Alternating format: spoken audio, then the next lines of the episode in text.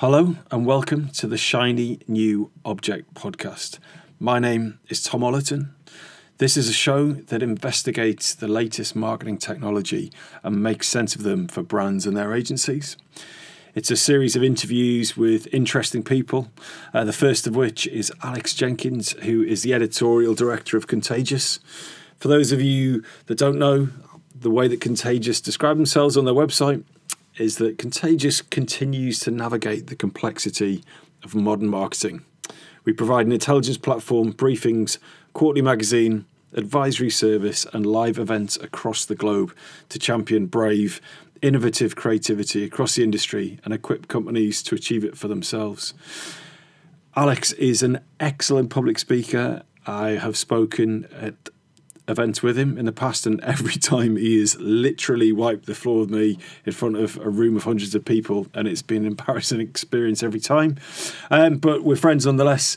Um, so, we're going to talk about Alex's many careers, including writing intelligence reports for the military. We're going to touch on African marketing, how to be a better writer, Lord of the Rings, unicorns, and what unites the Terminator and Christmas. And then we'll get on to Alex's shiny new object, which is computational creativity. So, I will start that now. I hope you enjoy it. Thank you. So, hi, Alex. How's it going? Good. How are you doing? I'm good. Uh, I'm in the, the, office of Platform 360, uh, where I've been working on my project for the last couple of months. They've been very generous to give me that space for free, although I have fell out with the door staff downstairs on a number of occasions. But apart from that, it's all been hunky dory. So, yeah, thanks to those guys. Good uh, sponsored message there. It is, and they're not even paying for that. Oh, maybe that's a maybe that's a thing I should address. Um, you just got back from Ethiopia. Yeah. Can you talk uh, about that? Uh, not a lot. It was for it was for a client thing, but it was a bit of a an SAS job. It was sort of in, stay in a hotel for a very concentrated period of time, deliver a presentation to a bunch of African marketers, and then straight back to the airport and leave. So I did not really see Ethiopia. But you told me a couple of weeks back that you were looking for the best of African case studies. Was, is that right? I was, yeah. We were looking at what we thought was, yeah, the kind of standout marketing from from sub-Saharan Africa. So I know precisely nothing about marketing in sub-Saharan Africa. What was the cherry on the cake of that? Um, work? There was well, there was there was something which I quite liked. I think there was something which weirdly, uh, like everyone else there really really, really liked. There was uh, some really interesting work from a beer brand called Tusker, in uh, in Kenya, which did some really interesting stuff on kind of feature phone, kind of mobile. Um, which, to be honest, it'd be quite long-winded to explain exactly how it worked. Well, go on, give us a. I'm you also can't come on a podcast and say I saw a really good thing in Africa, but I can't be asked to tell you about it. I'm desperately trying to remember how it went. Actually, to be honest, um, it was all. It was in the run-up to the Olympic Games um, in 2016. That was when the Olympic Games were, I think. And they were trying to generate uh, a little bit of kind of national pride in Kenya. Uh, Tusker is a local sort of beer, and they've kind of got a lot of um, you know import stuff coming in, kind of eroding their market share a little bit. And but they, they sort of found that like the local attitude in Kenya towards Kenya was a bit kind of meh people didn't really care that much. Not into Kenya. Yeah, Kenyans weren't that into sort of Kenya, and so they wanted to, uh, you know, trying to you know leverage that a little bit, kind of turn it round, especially in the run up to the Olympics, get behind kind of Team Kenya. So they set up this service on uh, feature phones where you could just opt in to just get alerts about anything good which was happening in Kenya, just good news kind of alerts. Um, so you opted in for this stuff. Um, so you got little kind of text messages saying, ah, you know, like our bobsleigh team has won. So good stuff about the Olympics. Um, or Winter Olympics, given that you said bobsleigh. Oh uh, no, it wasn't bobsleigh. This, that was a terrible right. example. Actually, it was nothing. To, it was the news was not to do with the Olympics. It was to do with other stuff. Oh right, okay. Apart cool. from the Olympics, so I was very jet lagged uh, in Ethiopia. And that's probably repeating right, okay. here on podcast. Um, but they also tied it into uh, a little bit of just kind of a promotional kind of sampling drive. So they would actually send you effectively money to then go out and buy a Tusker beer if you opted in for the service via um, a service called M-Pesa, which yeah, yeah. Uh, sort of telco called Safaricom runs. Um, and if the listeners don't know what M-Pesa is, can you just give a... It's like a feature phone um, money transfer service. So if I owed you five Kenyan shillings, I could literally just send the uh, the digit five to your phone, and that would just transfer the money to you. Right. So while we're all kind of you know patting ourselves on the back, you know, in in the UK about being able to like you know, transfer things via like Barclays, Pingit and stuff, these guys did it years ago on feature phones. In fact, I think M-Pesa transfers more money just in Kenya than Western uh, Union does across the entire planet. So it's really, really big there. So they tied this kind of good news thing anyway into like this sampling drive, and it had great results, which I can't remember. Right, okay. Been put on the spot, and I was like I say, reasonably jet lagged about it. Put it was, you on the spot. but it I'm was- sorry. yeah, but that was my particular favourite one. The thing they all really liked, which is quite weird, which actually wasn't from Africa, which is from Japan, which is this weird thing this uh, kind of apparel retailer had done. Uh, it was like a weird sort of Instagram hack where they'd, on Instagram stories, you know, you get little ads and you swipe up if you want Yeah. more information. So they had these ads for these sneakers, uh, which were in a sale, and they'd artificially put like a hair on the ad. I saw that, Yeah, and it was just and people just thought it was on the phone, so they swiped up to get rid of the hair, and then it, it took them into the uh, into the, the sale ad, which they thought was amazing. They were absolutely loving it, absolutely loving it. And you think that's not very good? It's not. It's not. I think it's very that. good, but I think you know you kind of there's a lot of you get into like an interesting talk about. Um, you know the, the longevity of ideas like that, the fact that like you make people feel a little bit tricked. You know, it's like it's probably great if you get the kind of the Instagram equivalent of a click through rate up, but and maybe that's all you need. Like we're having a sale, uh, you're in. Look, we've got this. Do you want it or not? But yeah, it might not work quite so well the second time round. It reminds me a bit of the Carling iPint app. I don't know what. The iPint app, yeah, so for those of you who don't know about that, it was one of the first branded apps, very successful, where the app was a, a pint, and then you could Yeah. tip it as if you were mimicking Yeah. drinking a pint, and it would kind of glug away down your throat. And know, I can remember someone showing me that, and me thinking that was incredible. Well, it was it was really early days in like iPhone version one, and it was right at the time when like early adopters were really showing off. Like, look what I can do, and it was just some novelty bullshit. But it was actually really. I think it was yeah, it was for Carling. I think it was really successful. Um, I might try and download it. Yes. Right. So, um, okay. So I am a. I'm going to just come completely clean here. So I listen to the Tim Ferriss podcast a lot. Have you come across this? uh, I don't listen to the Tim Ferriss podcast. It, and it's he's like he basically interviews overachievers and kind of asks them why they're so ace and what. And he's he's a really kind of odd this is guy. the four-hour work week guy. Same guy, yeah. So who I hear a little bit of gossip that he does a significantly more than four hours a week. Actually, Um, well, his podcast is like you just shy of that some weeks, to be honest. Um, so basically, he reaches out to people that he really likes and then or admires and gets them in and asks them about the kind of tools of the trade. Um, and he has a list of questions that I'm basically going to rip literally off, but put a marketing spin on them. Sweet. Um, so if this doesn't work, then this may never go out, um, and it's going to go really serious based compared to the conversation we just had. Um, but we'll rattle through a couple of them, and you can also say uh, no answer or you know don't record this type of stuff. But let's see, let's see how we get on, and then at the end of the episode, we, we will touch on subject I'm super interested in, which is creative artificial intelligence Yeah. as your shiny new thing. Yeah, definitely. Uh, so it'd be really good to for the audience to get to know you a bit better through someone else's questions, um, and then we'll get onto the tech bit, um, and then we'll go for a beer. So a beautiful triptych of uh, happiness. So first question: What is the marketing book that you recommend the most often? right. There is. Can I talk around this a little bit? Yeah. Okay, so Like a one-word answer with a name of an author would be a bad podcast Yeah. answer. June, Franco. uh, that'd be an odd one. All right, so there's because basically the book I recommend probably most isn't actually a marketing book. Um, if I was to recommend like a marketing book, it'd probably be like Influence by Robert Cialdini, which is like from back in the 80s. And it's sort of a precursor to some of the uh, you know, behavioral economic stuff. Um, which yeah, it's a great book. But I think actually the one there's, there's two books I recommend a lot. I think one is um, Good Strategy, Bad Strategy by Richard Rumelt, um, which is more of a business thing. Um, but actually, right at the top, the book I recommend more than anything else uh, is nothing to do with marketing. It's actually about writing. uh, and it's specifically actually about screenwriting. But I think it's totally applicable to anyone who works in marketing. It's just about good structure and good communications. So it's a book called Invisible Ink by a guy called Brian McDonald, who is like he's a screenwriter, he's a story consultant, he sort of does uh, uh, you know does stuff on kind of graphic novels as well.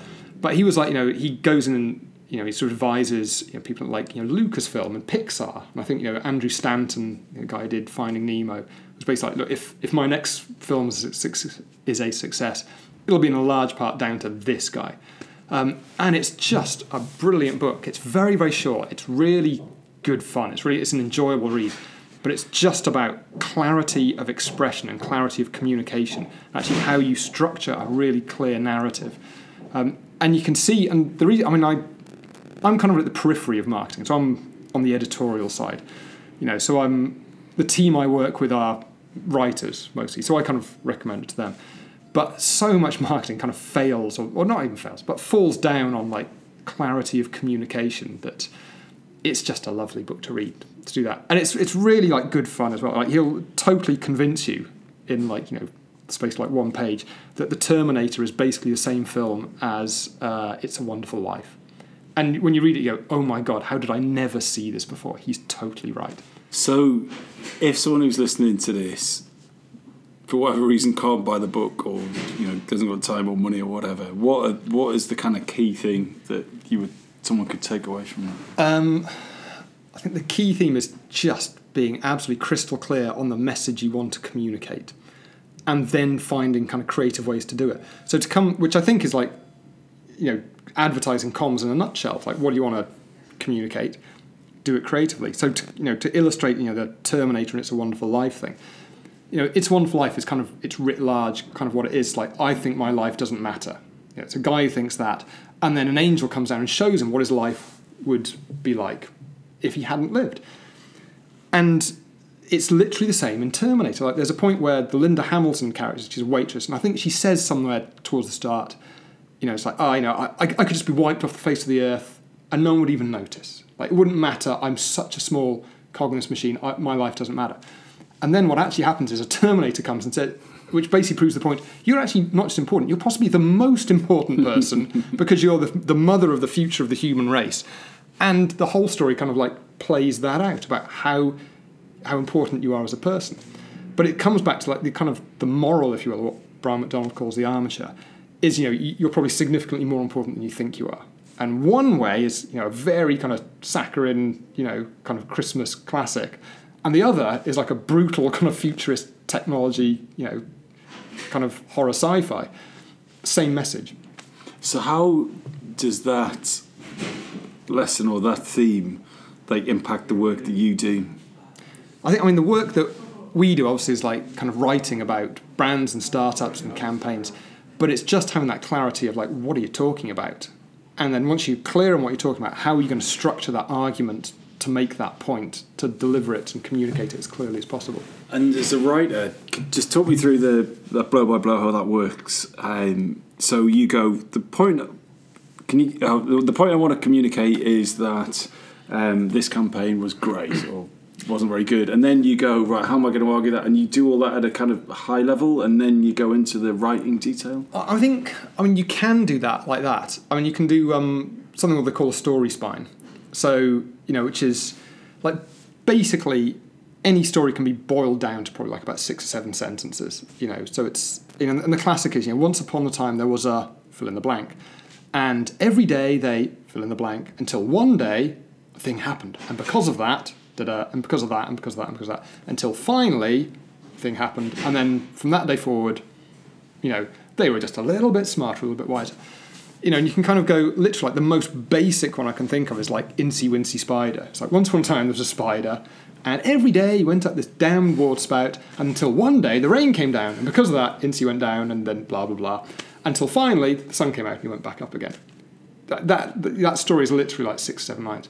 But you take like the most epically long thing like Lord of the Rings. And you go, you know, once upon a time, you know, there was a hobbit called Frodo, and every day was happy in the Shire until one day he found out he'd inherited like the one ring of power which would could destroy his entire Earth. And because of that, him and his mates had to go off on an extended walking holiday. and because of that, you know, he met Gollum. And because of that, you know, they found, you know, Aragorn. And because of that, he actually rose up and became the king. And, you know, until eventually you know, they defeated him and chucked the ring away and, you know, they're all happy. You know, and that's the story. Like, we can't argue that is the story, but it's told over thousands and thousands of words, but you can condense it down. And so, to get back to what I dimly remember was your question about how it helps, it's How do you how do you use that technique specifically in in your job? Well, I think I, in theory, you can use it up front. You go, right, the thing I want to say is, you know, whatever, like, you know, for marketing, like creativity is like probably our best shot at effectiveness, but there are significant, like, of kind of what we think of as anti creative forces, which, uh, you know, are going to hamper your ability to get that. And it could be, you know, clients chipping away at the budget, like kind of creativity by committee, like knocking off all the bits which are good about it, blah, blah, blah. And in theory, you can kind of structure it and then go in and write it and go in depth. So you can say, all right, creative is our most you know, effective thing. Let's expand on that opening sentence. You know, studies from the IPA, studies from McKinsey, blah blah. In reality, you tend to have like a bit of a vague sense of what it is you want to say. Like you're kind of like 80, 90% sure of what your key message is. You can often do a bit of research and kind of start writing, and it's, it's a lot messier than that. So I personally use it as a tool to see if I'm writing something that's going wrong, just reduce it right back um, and look at if you can condense like every page or every paragraph down to like one line. What is it? What is it I'm actually saying here? And as an editor, when I look at kind of copy sort of coming in, that's what I do. If, if I'm reading something that's like it doesn't really make sense, I kind of do that sort of zoom out and go right, just little line in the margin. What's this paragraph about? What's this one about? What's this one about? And you soon go, all right, they've set up the challenge, and they've jumped to the solution. Then they've gone back to the challenge again. And actually, when you're reading it in the detail, it doesn't really come through. When you zoom out, you get right. So it shouldn't go challenge, solution, challenge, solution. It should go challenge, challenge, solution, solution, conclusion. Um, so it's you can kind of use it in different places. I think you'd need to be super, you know, prepared to just have that initial seven sentence. This is what I want to say, you know. Um, but it's a handy thing. So what I'm going to do is stay in that in this kind of sort of practical space. So uh, remind me of the book. Invisible Ink by Brian McDonald. Okay, I'll put that in the show notes. So you'd recommend that to anyone who has writing as part of their job. So what what would be um, what would be the kind of uh, the the thing that the most useful thing that you've bought with your own money that you've used for work? So not something you've expensed like a flight, Yeah. something like that. But what what is the thing that you've bought? So maybe like I don't know, like a, a smartwatch or whatever, so you never miss a meeting again. What is the one thing you bought with your own money that's had the biggest impact on your job? I think hands down, without exception, would be a Kindle. Do you know- I know some people like don't like these things, but bear in mind, like I'm, I go on a tube every day, and the ability to like read a book without you know and hold on with another hand, so you don't have to like you know turn pages. That's quite useful. But I think um, it's like a couple of years ago, I interviewed a professor of machine learning, guy called Pedro Domingos, who was like very like he'd been working in this area for like decades, and we, he was talking about you know kind of the cortex and artificial kind of intelligence stuff.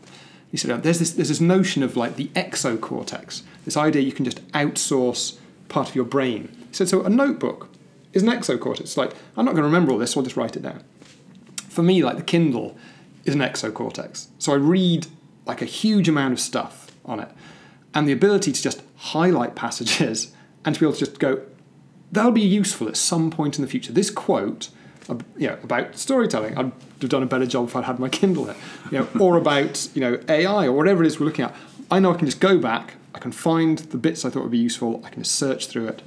Um, it's just an insanely useful thing for me. And how do you choose what to read on your Kindle? Um, I think there's. I mean, I I started. I got a Kindle. I think soon after I joined Contagious. So I've been there about eight years now, and you know it's very much, you know, a knowledge business. You know, sort of like to tell the team, look, you're knowledge workers in a knowledge economy. You know, if if we don't know more than the people we're trying to sell stuff to, why would they buy what we've got to tell them? So I sort of like like literally like a month or two after joining Contagious, I've got this general, you know, sort of permanent fear of just like, God, I've just got to know more than people. I've just got to acquire knowledge like aggressively and continuously. Um, and I think I start off uh, looking at like a lot of like behaviour economics stuff, like kind of Dan Ariely and things like that. And then because I thought that'd, that'd be broadly applicable to any marketing. It's just a framework for looking at you know how marketing is going to work and work on people.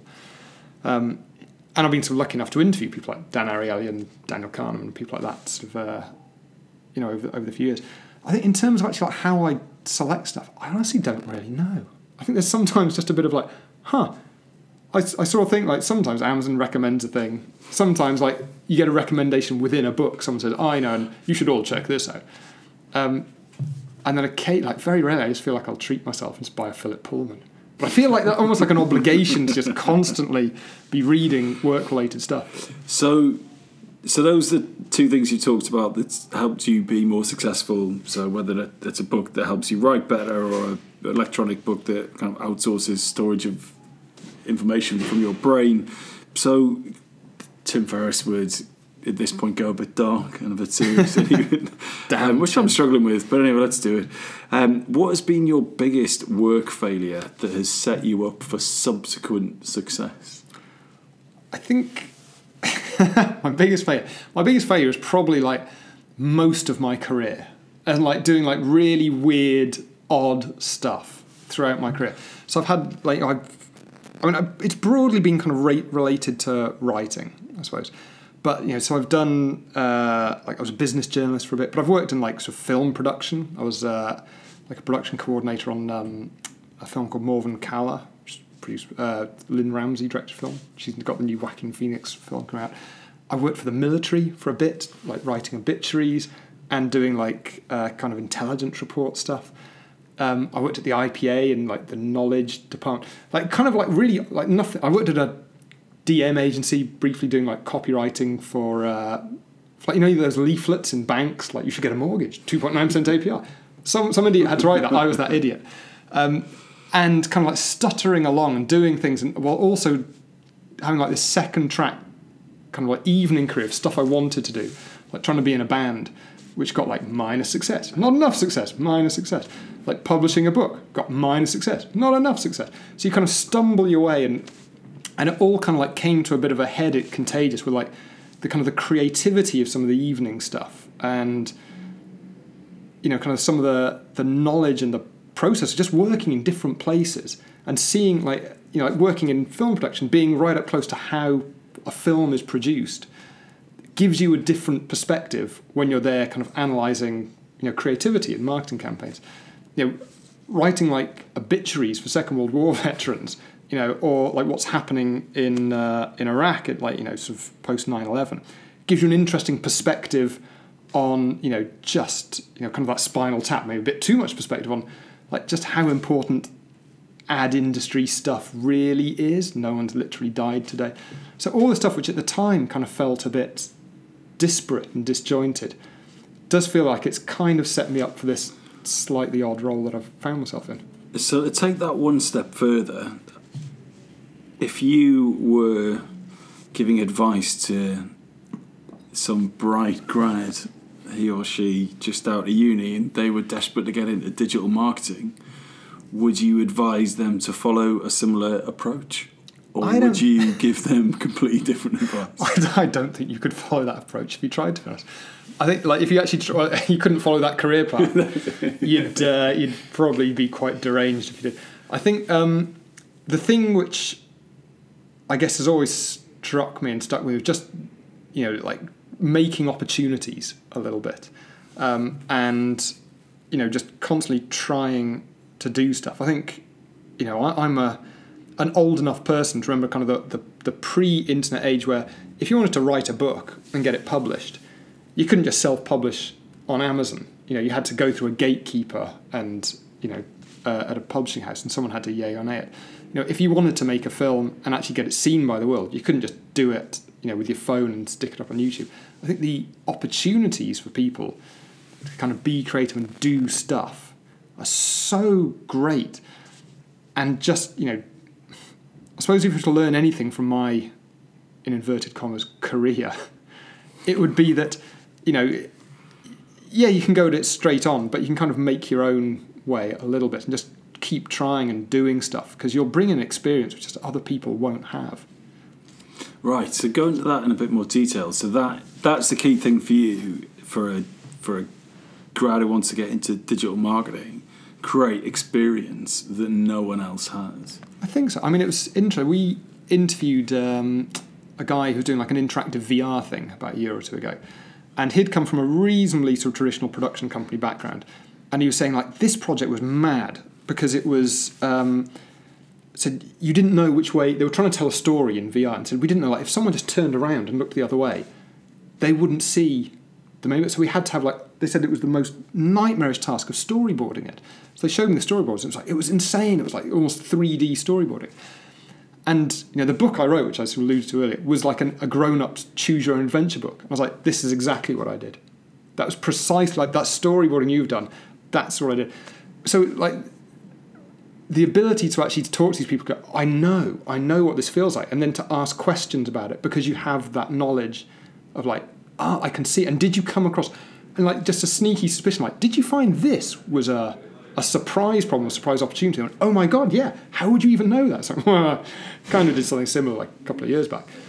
But it's that kind of breadth of experience, which if you take a very linear path, you know, you, you kind of put yourself up against other people who will also just be very, very comparable. And I think, you know, I think there's like an old Elvis quote about no one ever stood out by looking exactly like anyone else. You know, and if you take a very linear path, you can end up looking a lot like everyone else. You know, and if you take a slightly more left field, bizarre route, you might find it harder, but you will bring something which no one else can bring. You will have that uniqueness. So I'm going to go a bit off piste here and change the tack completely. And I love this question, and I've prepped you on this, so I'm expecting great things. Um, if you had a digital media budget of ten million pounds to get any message out to anyone, anywhere, on any device, on any media, what would it be?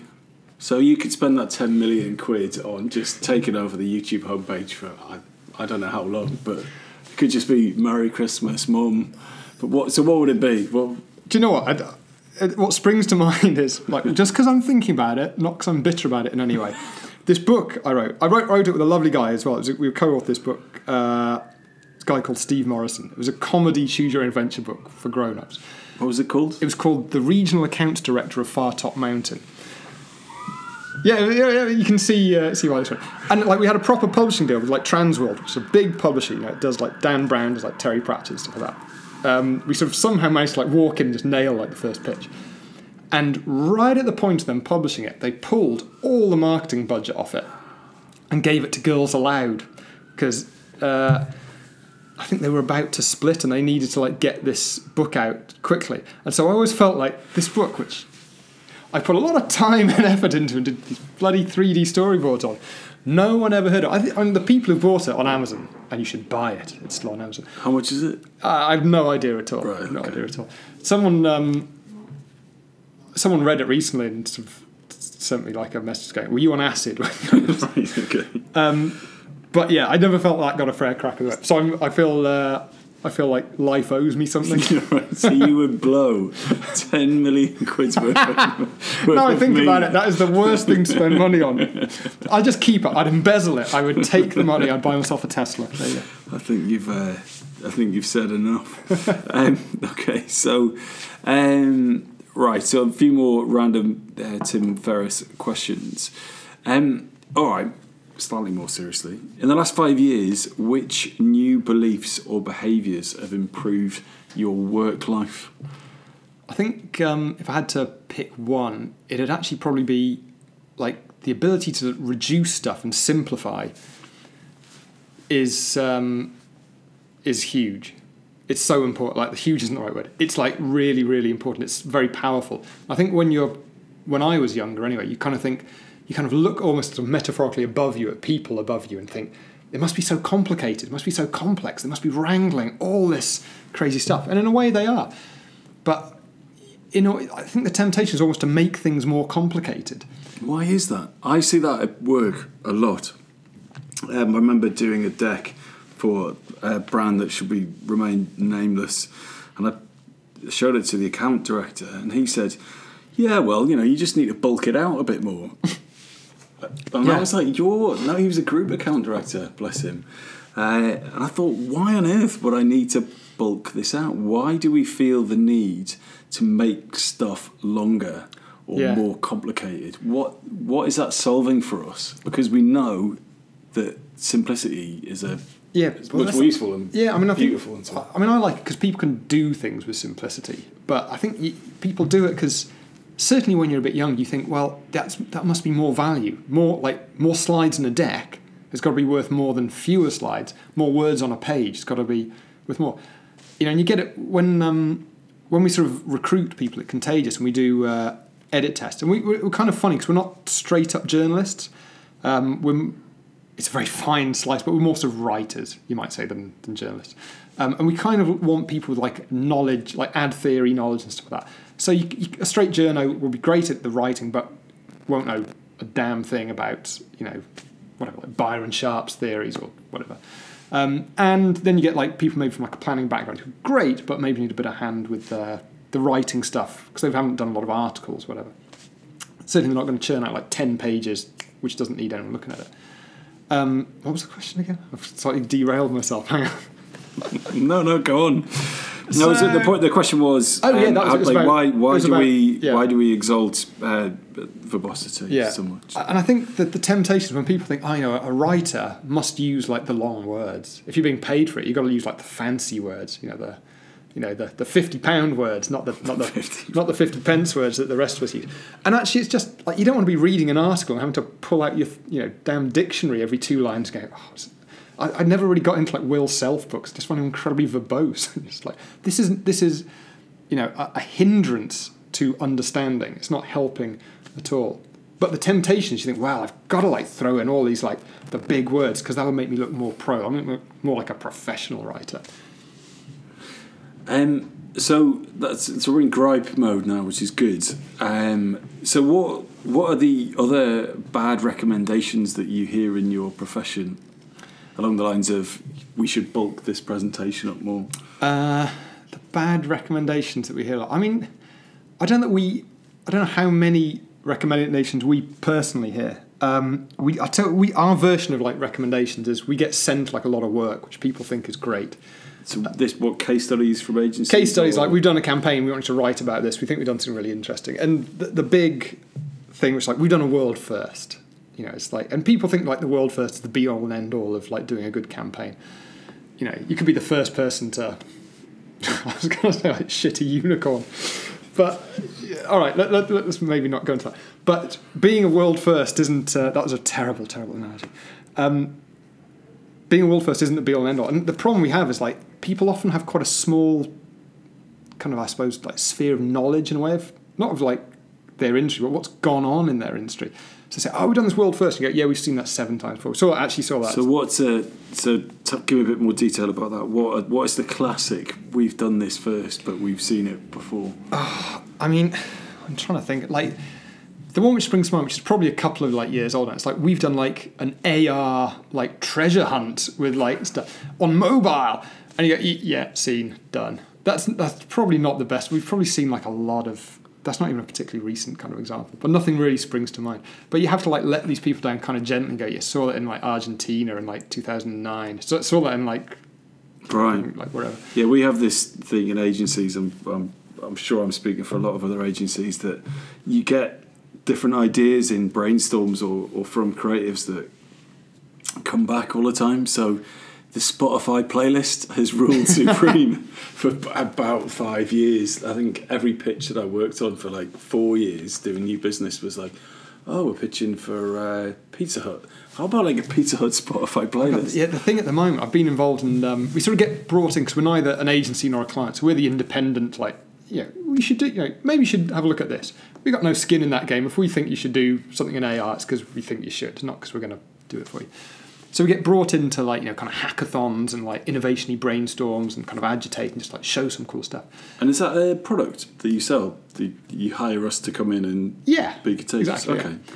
And um, and the thing which like like so far in the last year I've heard like four times in four different sort of sessions is we could do a Netflix documentary about our product basically, and just trying to or like or, or this issue.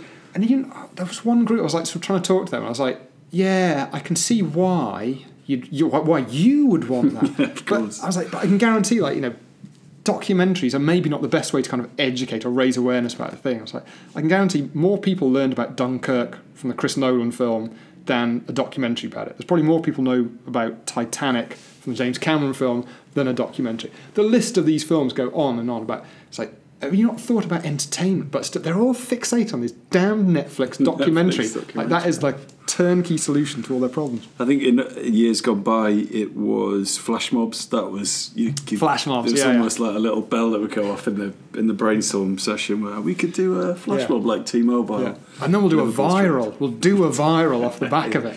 Come on, let's Do not- us a viral, let's Tom. not- So your uh, so your shiny new object technology is viral videos. And flash mobs, yeah. Flash mobs uh, playlists.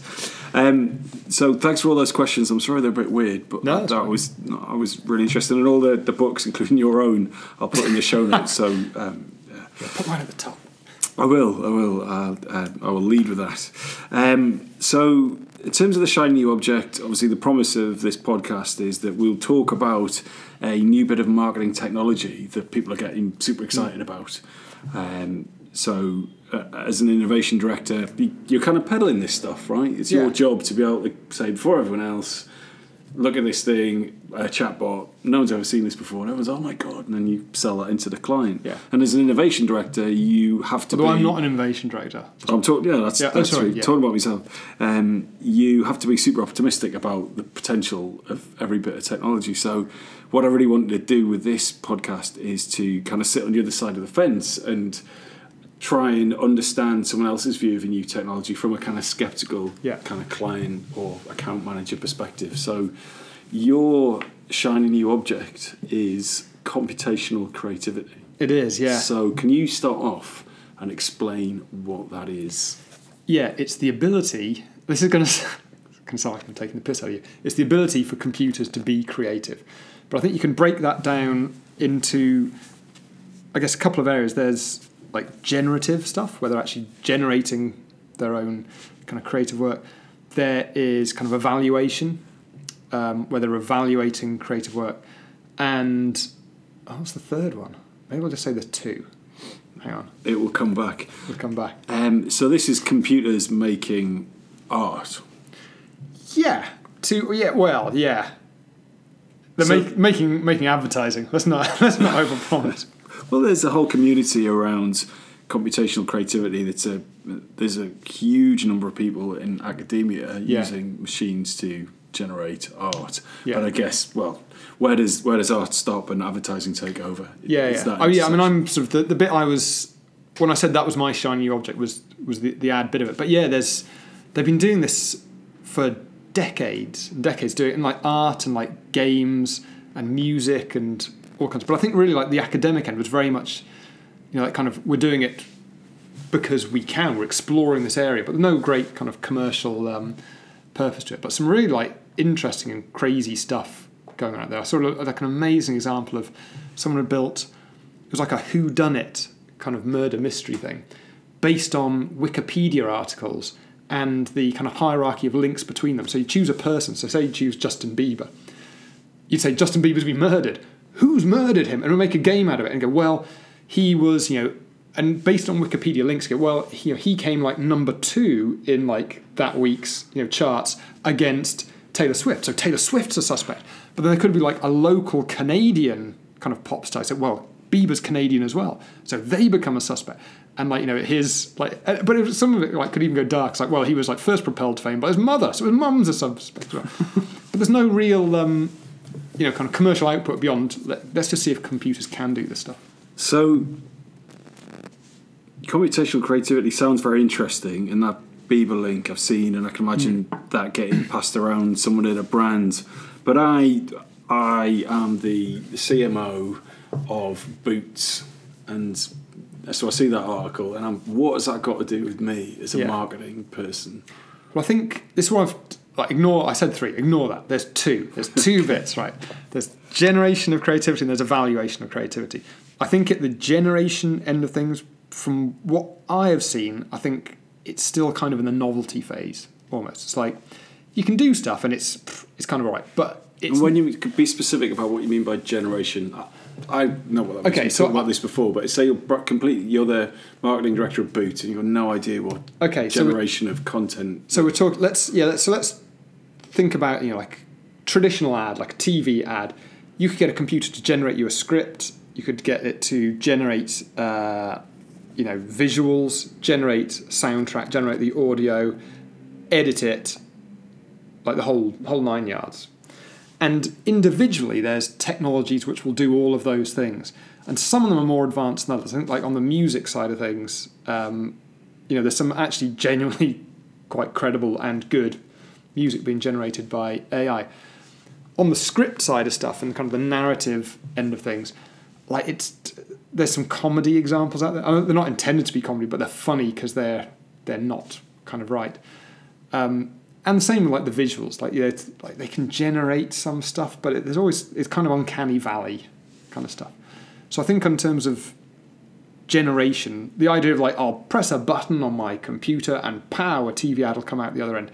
We're not there, but the pieces are in place for that to almost be an, an inevitability. I think the thing I think which is more pressing, more ready today is like the evaluation stuff, the ability to, you know, kind of look at certain types of creative and go, this will be more effective than another type. Uh, so, so who who's doing that? Um, so, I mean, on the I mean, again, I'm sort of talking on the, mm, you know, let's think of it as the lower down the ladder of kind of marketing com stuff. Okay. Um, so, like email marketing things, you know, there's companies like Persado and Phrasee which will generate emails and for you, and I think like Persado claims it can write copy which will be more engaging, more effective than any human could write copy for you, but only in certain sectors. So I think it's just in like retail, just in financial sort of common stuff like that. Um, and they base it on you know emotions and things like this, and they'll do huge amounts of like testing and feedback and optimization, and they'll create you an email which you can send out. Um, and then there's on the more visual side, there's companies like I know you know like Picasso Labs, Yeah. um, which will take like any of a brand's visual assets, so like their you know sort of photos, but also videos as well, and just analyze it and tell you what will work, what will work better. And they spoke at your event, Most Contagious. They did, yeah. Um, so really interesting, really interesting. They um, and, and it's kind of important. Like we interview a lot of people in this sort of space, and they all of them, and maybe you say, well, they would say this, but all of them kind of to a man and woman will say, you know, we're not trying to replace creative directors. What we're trying to do is augment them and give them kind of the data and the proof to show that they're correct in a way. Um, but Picasso Labs is like it's really interesting because they'll look at like you know all of your visual assets, but also look at all your competitors' ones, that's kind of scraped off the internet or whatever, and tell you what they think will work for you based on you know someone else. And um, you know we asked them, do you th- you know surely if you're is this just a race for everyone to end up looking exactly the same? And they said they'd tested it, I think, on two airlines. They put in like British Airways and Virgin uh, Airlines. And actually recommended totally different things based on what the brand was all about, what they wanted to achieve, you know, kind of, you know, how they were perceived, how they wanted to be perceived. So you don't get this, oh, well, the computer says you should all have, you know, smiling stewardesses and this kind of And did she do the game on stage? Um, I don't, I don't even know if she did do the game actually. Because um, um, I know An- Anastasia very well, and um, Noah, one of her colleagues, came to speak at my event. I'll be back. Where every. Yeah. month we get people together to discuss the intersection of uh, uh, AI, creativity, and ads. And Noah came down and presented, and he was brilliant. And he said, "Well, we use this technology to work out which images work best." Yeah. So he did a quiz. So he said, "Right, in, in a room of sixty people that came down, which of these three photos of a car do you think drives the mm. most engagement? You know, from behind, from the side, or in front?" And I think out of five different examples, the audience only got it right once. Amazing. So you have this idea in your head that you know I, I work in advertising. I, I've been around this for ten odd years. Yeah. I know what's going on here, and you know your instinct is quite often wrong. Certainly in the a room of sixty people, Yeah. the, the median was was definitely wrong most Yeah, times. and that's I mean to your point. Like if you are like you know marketing manager at Boots or somewhere, the idea that you could just be right is like very reassuring. And it's like, well, I could go with my gut, or I could go with like the agency's saying, or you know, bugger it, we'll just ask the computer, and the computer is right. You know, and if it's wrong, it'll just optimize and make it right. You know, when you've got so much other uncertainty, you know, in your job, and you're trying to do so many other things, just like something you can just like grab onto and go, well, that'll be right. Is very attractive, I imagine. And what kind of pushback are you hearing about computational creativity? So it's, that's interesting. I did. Um, well, I've, I've talked about this. I've given talks about this a fair bit, and like quite a few Q and A's over the last sort of, you know twelve or eighteen months or so.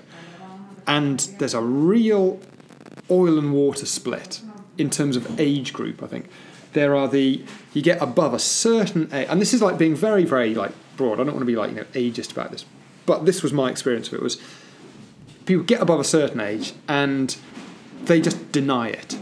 They just refuse. Like this, this technology does not exist. Even when you show it to me, it does not exist. Even when you've, it's been proven, I do not believe it will do what it do. Because and you know, there's an element of you know, I've got a couple of years left in my career. You know, I'm, I'm going to retire soon. I don't really care, but I, this is not the narrative that I want to hear right now. I don't want to add to this. Um, and sort of the you know the way I tend to like if I'm talking about it, it's like sort of sum up as like you know, you guys aren't going to lose your job to a computer. You'll probably lose it to a human that's better at working with a computer than you are. Someone who can actually kind of wrangle these systems. Um, and my advice is generally like bring it in, like use it now. Be the person who knows how to use this stuff. Don't be that kind of like person a couple of years down the line who just denies it, denies it, and then suddenly finds that you know they've been optimized out of a job almost. And the problem is like the people at the top who are sort of denying it and going, I, I don't want this to be true, but I have the clout at our agency to bring this in, but I'm going to cut like that off. I'm going to like you know, you know cut our neck off on that one. So the younger generation coming up is not getting an opportunity to get their hands on this stuff. And so let's talk about a couple of scenarios. So five years from now, computational creativity doesn't work, works a bit, or works incredibly well. Talk me through what happens in each of those scenarios. I think. I mean, I'm going to kind of like you know, say it doesn't work. I'm going to discount that because I think we've seen it, and it is working in areas. So at a really low level, maybe not even a really low level, but at at a certain level, it, it is working a bit. I think it it may just never progress beyond a certain point. So like you know, looking at so, you know, what image should I put up on my Instagram feed, which will get most likes? Fine, outsource that. Computer says yes, says no to the other four. Uh, we go with that. Um, if it's, you know, and it may just kind of take up that kind of like the day to day volume of, let's be blunt about it, kind of filler advertising. Stuff's like shit. We've got a we've got a social channel. We've just got to keep. There's just a volume of stuff we've just got to keep putting out there.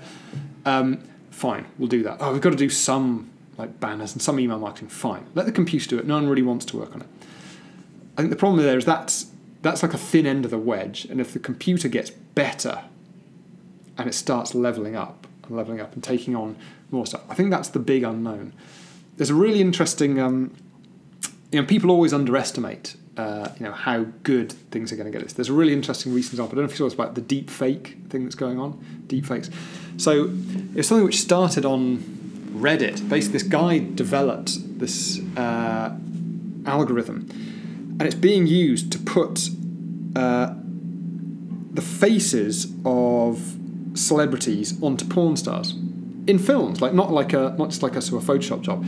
Actually, like you get a porn film and it's got what's the name like Daisy Ridley from Star Wars or Gal Gadot from you know, Wonder Woman, and and it's them and it looks exactly like them or very very very like them.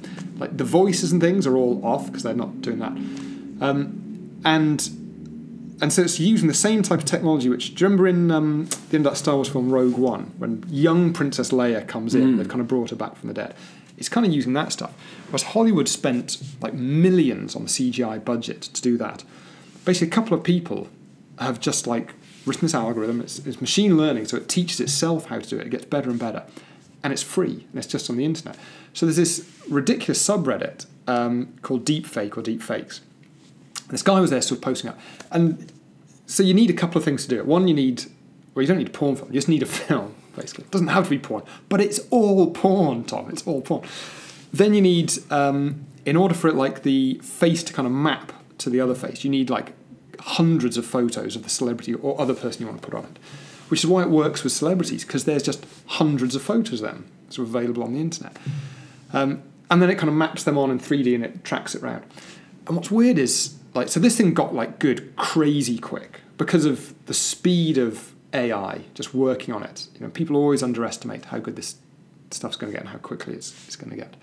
Um, and, and the subreddit is so weird because it, it became a shopping list. This guy was like, "Hey, I've done this, and I've done like," and it, I think there is one which like was literally like Daisy Ridley, you know, uh, on you know, in a porn film, and and then people just went, "Right, I want uh, this is the person I want. I want this person. Do this person. Do this person for me," and they're just like putting in requests like a shopping list of celebrities they would like to see in porn films, and so you can download this app called the Deep Fake app, and then people were uploading these like very realistic fake celeb porn films onto Pornhub. So like in the last like couple of weeks, a lot of these like big you know kind of internet porn providers have banned it. So they're now like saying that this is a step too far. Even for the porn industry, it's a step too far that we won't allow computer generated fake porn, and they've taken it all off.